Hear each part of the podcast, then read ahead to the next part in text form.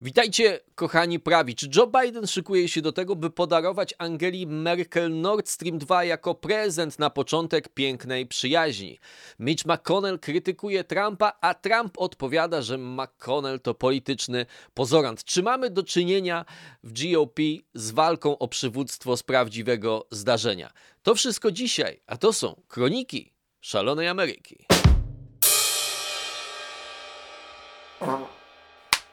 Dobra, moi drodzy, zaczynamy od sprawy Nord Stream 2. Wczoraj większość mediów w Polsce podała taką informację, że administracja Bidena jest zdecydowanie przeciwna projektowi Nord Stream 2. Zrobiło to TVP Info, RMF FM, właściwie wszystkie media, za notatką informacyjnej agencji prasowej. Tak mi się wydaje, że stąd ta informacja pochodziła, a źródłem tej informacji były słowa Jane Psaki, czy Psaki, ja nie wiem jak to się czyta, w sumie jak Amerykanie to czytają, na konferencji prasowej wczoraj, czyli 16 lutego, która powtórzyła słowa ze stycznia, że Joe Biden dalej uważa, że Nord Stream 2 jest złym interesem dla Europy.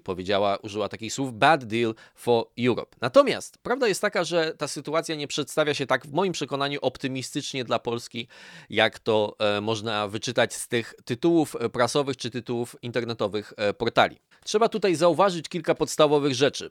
Po pierwsze, 6 lutego rozpoczęła się na nowo budowa gazociągu Nord Stream 2. Zostało sto kilkadziesiąt chyba kilometrów do końca, żeby dokończyć ten gazociąg, a administracja Bidena w tym czasie nie zrobiła w tej sprawie nic. Ostatnie słowa pani rzeczniczki właśnie pochodziły chyba z końcówki stycznia, kiedy powiedziała te słowa pierwszy raz o tym, że to jest bad deal for Europe, natomiast administracja Bidena niezbyt chętnie zabrała się do pracy. Druga niepokojąca informacja jest taka, że wczoraj mijał termin nałożenia sankcji na firmy zaangażowane i inne podmioty zaangażowane w projekt Nord Stream 2 i do wczoraj żadnych informacji w sprawie tych sankcji nie uzyskaliśmy.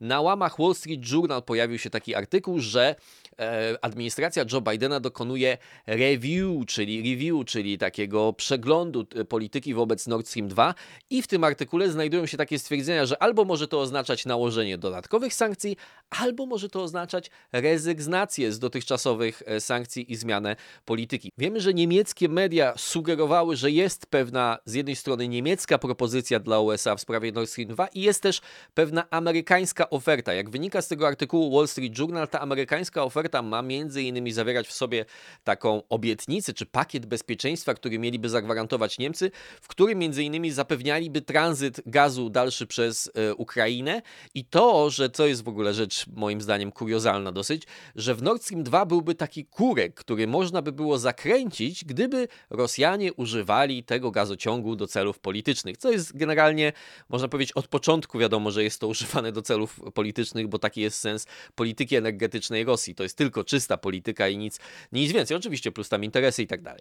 Natomiast jakby wiara w to, że rzeczywiście taki kurek można by było tam umieścić i Niemcy w momencie, gdy już na dobre by się uzależnili od tego rosyjskiego gazu w imię jakichś wyższych wartości, demokracji, poszanowania, suwerenności terytorialnej jakichś tam państw, na przykład bałtyckich, zakręciliby sobie dostęp do rosyjskiej energii, no to trzeba być naprawdę naiwnym. Wady takiego rozwiązania, w którym Nord Stream 2 jest dokończony, ale za to Niemcy mówią, ale my będziemy dbali o bezpieczeństwo Ukrainy, albo my zadbamy o to, żeby Rosjanie się dobrze zachowywali. No są oczywiste, bo zamieniamy logikę, którą prezentował prezydent Trump, czyli czyste interesy i czyste uderzenie w te interesy, jeżeli chcemy zablokować Nord Stream 2, na twierdzenie, że no dobrze, no to dokończcie ten Nord Stream 2, ale uwaga, wszyscy muszą obiecać, jak tutaj stoimy, wszyscy chłopcy muszą obiecać, że będą zachowywali się jak dżentelmeni. No to jak mamy Niemców i Rosjan, a szczególnie Rosjan przy tym stole, gdzie wszyscy mają obiecać, że się zachowają jak dżentelmeni, no to wiemy, jak to w historii się zwykle kończy. I to jest wielka naiwność, moim zdaniem, administracji Bidena, a być może nie naiwność, ale właśnie chęć szukania porozumienia z Niemcami. I teraz, dlaczego ja myślę, że widoki nie są zbyt optymistyczne? Bo oczywiście dzisiaj pewnie się przekonamy, czy może Joe Biden i jego administracja nałożą te sankcje. To ciągle jest możliwe. Natomiast nawet jak nałożą te sankcje, to wydaje mi się, że ostatecznie nie będziemy mieli tak twardej polityki w sprawie Nord Stream 2 od tej administracji, jak mieliśmy od administracji Donalda Trumpa. I z kilku rzeczy to wynika. Po pierwsze, to wynika z innego zupełnie pomysłu na politykę energetyczną, jaką ma administracja Joe Bidena. Pamiętamy, że Trump, czy wiemy wszyscy o tym, że Trump stawiał na fracking, czyli wydobywanie gazu z łupków, na całą tą procedurę, na intensyfikację wydobycia energii, czy to ropy naftowej, czy gazu ziemnego na terenie Stanów Zjednoczonych, a pochodną tego procederu była chęć sprzedawania między innymi do Europy Środkowej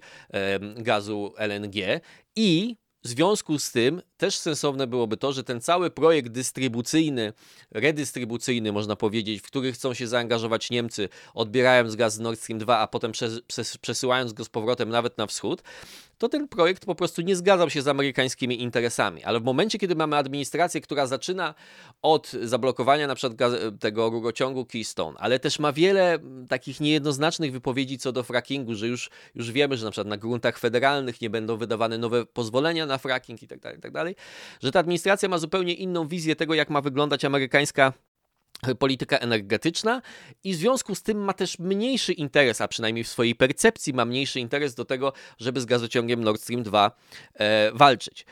Drugi czynnik, który ma wpływ na to, że Biden może szukać jakiegoś takiego rozwiązania kompromisowego, jest to, że generalnie on takie ma podejście do dyplomacji. Zadeklarował już w tym swoim przemówieniu w Departamencie Stanu, że będzie szukał odbudowy sojuszy. Jak już usłyszeli konserwatyści amerykańscy te słowa o odbudowie sojuszy, to zapytali od razu, co to znaczy. Czy to znaczy, że na przykład Niemcy będą naszym głównym partnerem w polityce rosyjskiej, bo Trump, to co trzeba mu przyznać, to prowadził politykę rosyjską niezależnie od Niemiec, a często w kontrze do Niemiec, co jakby też przyniosło pewne sukcesy.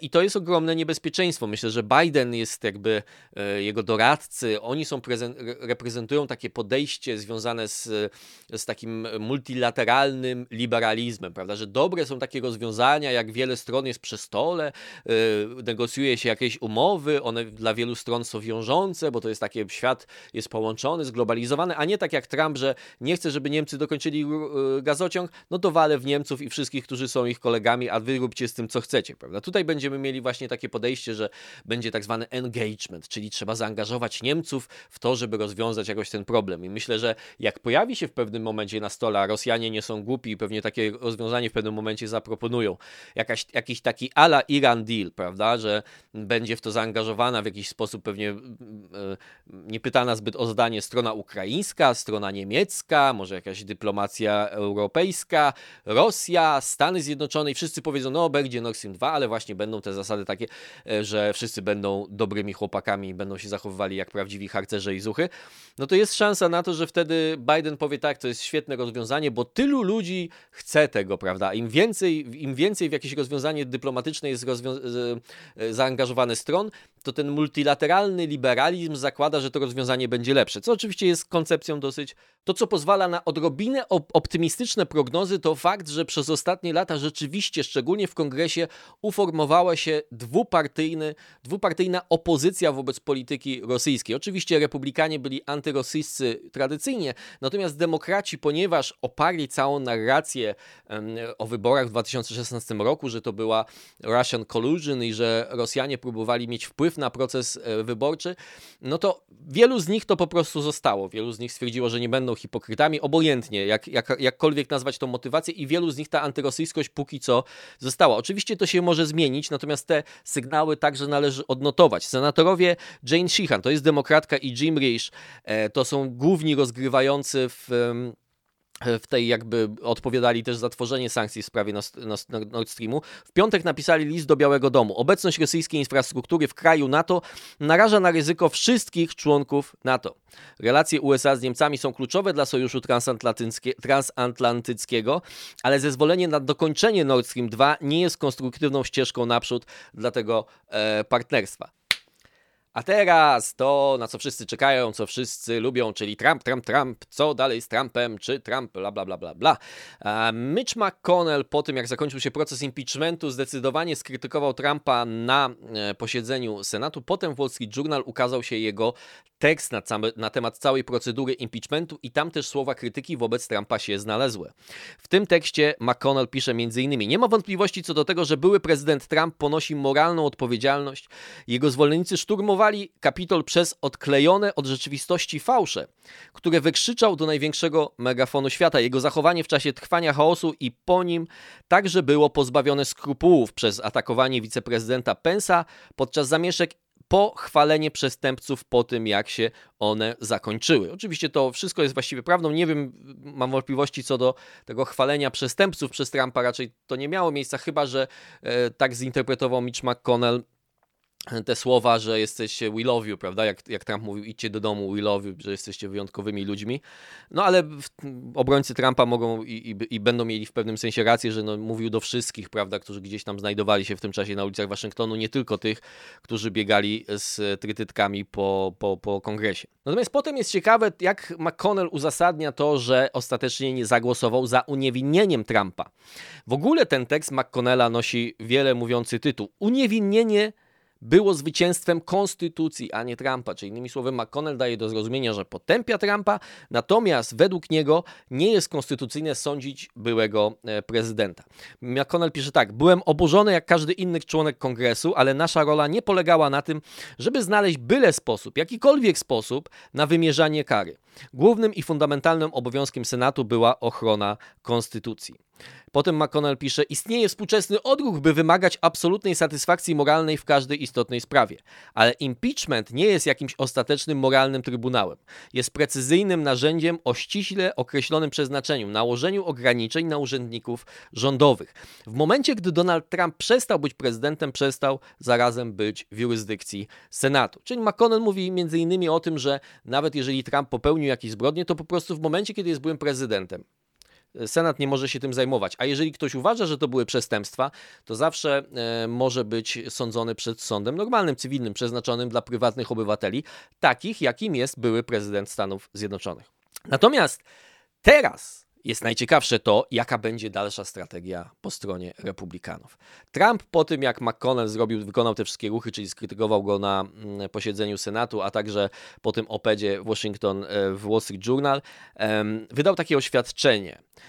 Mitch jest posępnym, markotnym i nieuśmiechającym się politycznym pozorantem. Jeśli republikańscy senatorzy z nim zostaną, to nigdy już niczego nie wygrają. Partia republikańska nie będzie już nigdy szanowana ani silna, z politycznymi liderami takimi jak senator McConnell na jej czele.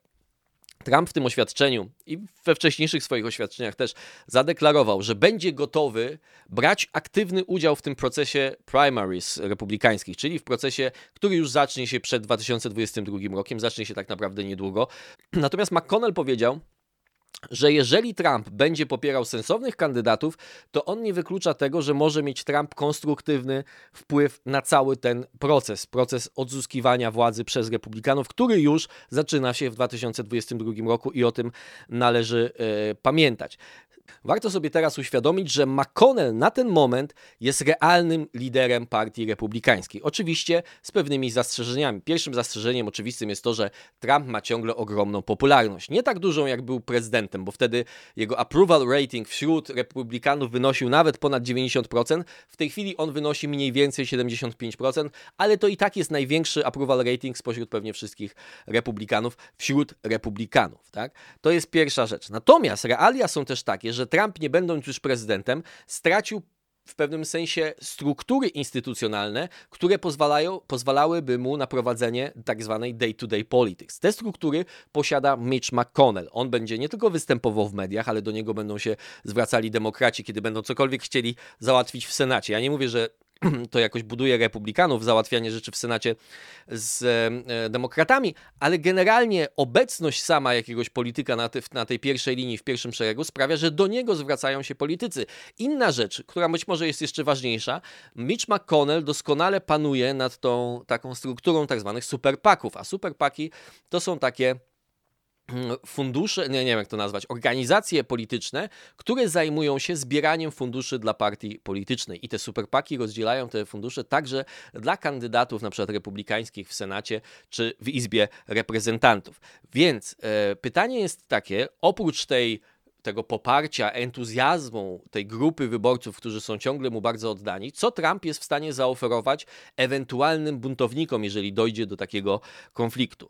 No wydaje mi się, że jest w stanie im zaoferować pewną medialną popularność, ale oni z drugiej strony mogą się obawiać, co mi da medialna popularność, jeżeli partia będzie mnie zwalczała, a po drugie partia nie przeznaczy na moją kampanię żadnych sensownych środków. Ciekawy plan przedstawił Steve Bannon, który oczywiście w moich oczach jego wiarygodność mocno spadła po całej tej akcji od 3 listopada do 6 stycznia, bo Steve Bannon przedstawiał już co najmniej kilka planów i każdy z nich, żaden z nich się nie spełnił. Ten plan wygląda tak, że w 2022 roku Donald Trump wchodzi do Kongresu. Pewnie do Izby Reprezentantów, bo nie potrzebuje wygrać mandatu senatora, chociaż to mogłoby być nawet łatwiejsze, jeżeli by wystartował w odpowiednim stanie. Natomiast wchodzi do Kongresu, do Izby Reprezentantów i co tam robi? Oczywiście mobilizuje swoich zwolenników, staje się liderem automatycznie Partii Republikańskiej, ale według Bannona jednym z istotnych rzeczy, które on tam robi, to dbanie o to, by walka o to, by następne wybory były uczciwe i sprawiedliwe, no i śledztwa dotyczące tych wszystkich fałszerstw, które miały miejsce. Mi się to wydaje generalnie bardzo dziwna koncepcja, bo myślę, że mimo tego, że wielu zwolenników Trumpa ciągle wierzy w te fałszerstwa i ciągle jakby żyje tą całą narracją o ukradzionych wyborach, to nie jest paliwo polityczne, które po prostu będzie działać na dłuższą metę, bo pokazał to przykład demokratów. Dopóki jakaś wiara w to, że Donald Trump może nie być prezydentem w 2016 roku, była jeszcze żywa, to wielu jakby to mobilizowało, to znaczy, że można go jakoś powstrzymać, może elektorzy pójdą za głosem sumienia i tak dalej.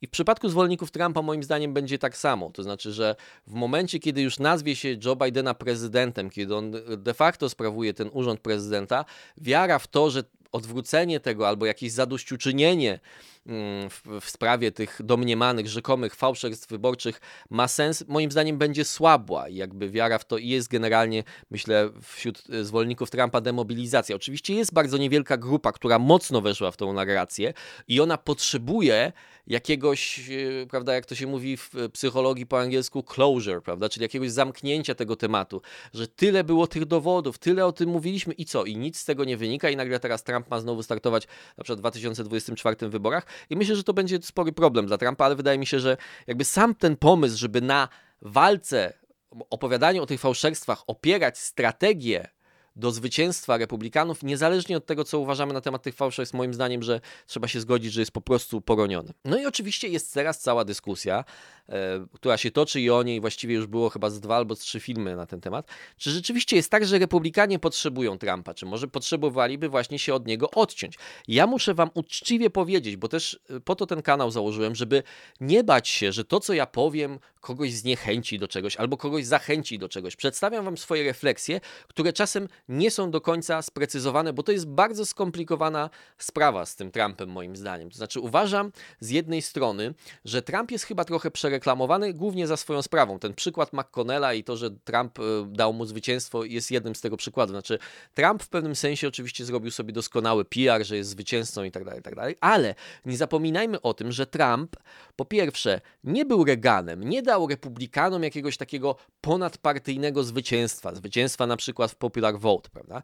Wygrał rzeczywiście wybory prezydenckie i to jest jego wielka zasługa, natomiast wygrał je niewielką przewagą w kluczowych stanach, przegrywając popular vote z kandydatką, no jedną z najgorszych w historii Hillary Clinton, a potem przegrał następne wybory, sprawiając, że w popular vote Joe Biden, który jak powiedział Ben Shapiro, konserwatywny publicysta amerykański, był kandydatem, który są wątpliwości, czy od wielu lat on jeszcze w ogóle żyje, że ten kandydat w pewnym sensie pośrednio jest to też zasługa w cudzysłowie Trumpa, że sprawił, że ten kandydat uzyskał 80 milionów głosów od wyborców, czyli oczywiście jest taki efekt, co do tego nie ma wątpliwości, bo dane to pokazują, że Trump mobilizuje republikański elektorat, ale pytanie jest takie, czy mobilizuje też ten elektorat antyrepublikański w większym stopniu. Tak? I te 80 milionów głosów Bidena na to by wskazywało. I Trump mobilizował sporą część wyborców, ale też jest pewnie część wyborców, którą Trump zniechęcał.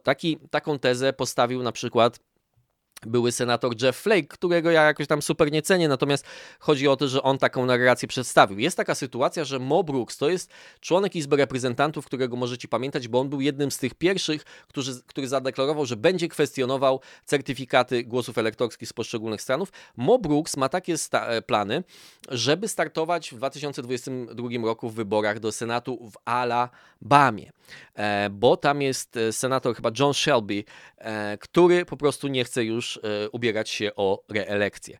Natomiast to, co powiedział Jeff Flake natomiast tej kandydatury Brooksa, brzmiało tak. Byłoby trudne dla republikanów, by nie wygrać takiego stanu jak Alabama, no bo po prostu to jest czerwony stan. Ale wystawienie kogoś takiego jak Mo Brooks albo kogoś innego w pełni wpisującego się w trumpizm, jakkolwiek to nazwać, w kilka lat sprawi, że będzie trudniej wygrać senatorom w takich stanach jak Colorado, Arizona czy Georgia. I czyli innymi słowy on mówi, że Trump nie tylko zachęca twardy elektorat, ale też zniechęca ten mniej twardy elektorat, prawda? No to jest narracja, która się pojawia w każdej właściwie polityce, zawsze w stosunku do konserwatystów, czy konserwatyści powinni być takimi lewakami light, można powiedzieć, tak, czyli takimi centrystami, którzy powiedzieli, ale my nic nie mamy do tych gejów i tak dalej, czy konserwatyści powinni być tacy jak Trump. Tych po lewej stronie i tak nigdy nie przekonam. Muszę zmobilizować swoich i muszę robić dokładnie to, co oni ode mnie oczekują, albo nawet więcej, prawda? I wydaje się, że ta strategia w przypadku Trumpa się sprawdziła. Natomiast pytanie, jak ona ma wyglądać w przyszłości. A inne pytanie jest jeszcze, czy ta alternatywa jest realna, czy może jest możliwe trzecie rozwiązanie, czyli twardość trumpizmu, ale bez pewnych wad trumpizmu, prawda? No to jest wątpliwe. Lindsay Graham, z kolei senator, który jest stronnikiem zdecydowanym Donalda Trumpa, w Fox News mówił coś takiego. Odbudować partię republikańską. Trump jest gotowy odbudować partię republikańską. I teraz to jest najważniejsze. Trump plus jest drogą do zwycięstwa w 2022 roku. Czyli tylko Graham mówi, że tylko z Trumpem można doprowadzić do zwycięstwa. Ciekawa jest to koncepcja. Zobaczymy, jak to się będzie rozwijało. Napiszcie oczywiście, jak zwykle, jakie jest wasze zdanie w tej kwestii. I zapraszam na kolejne odcinki.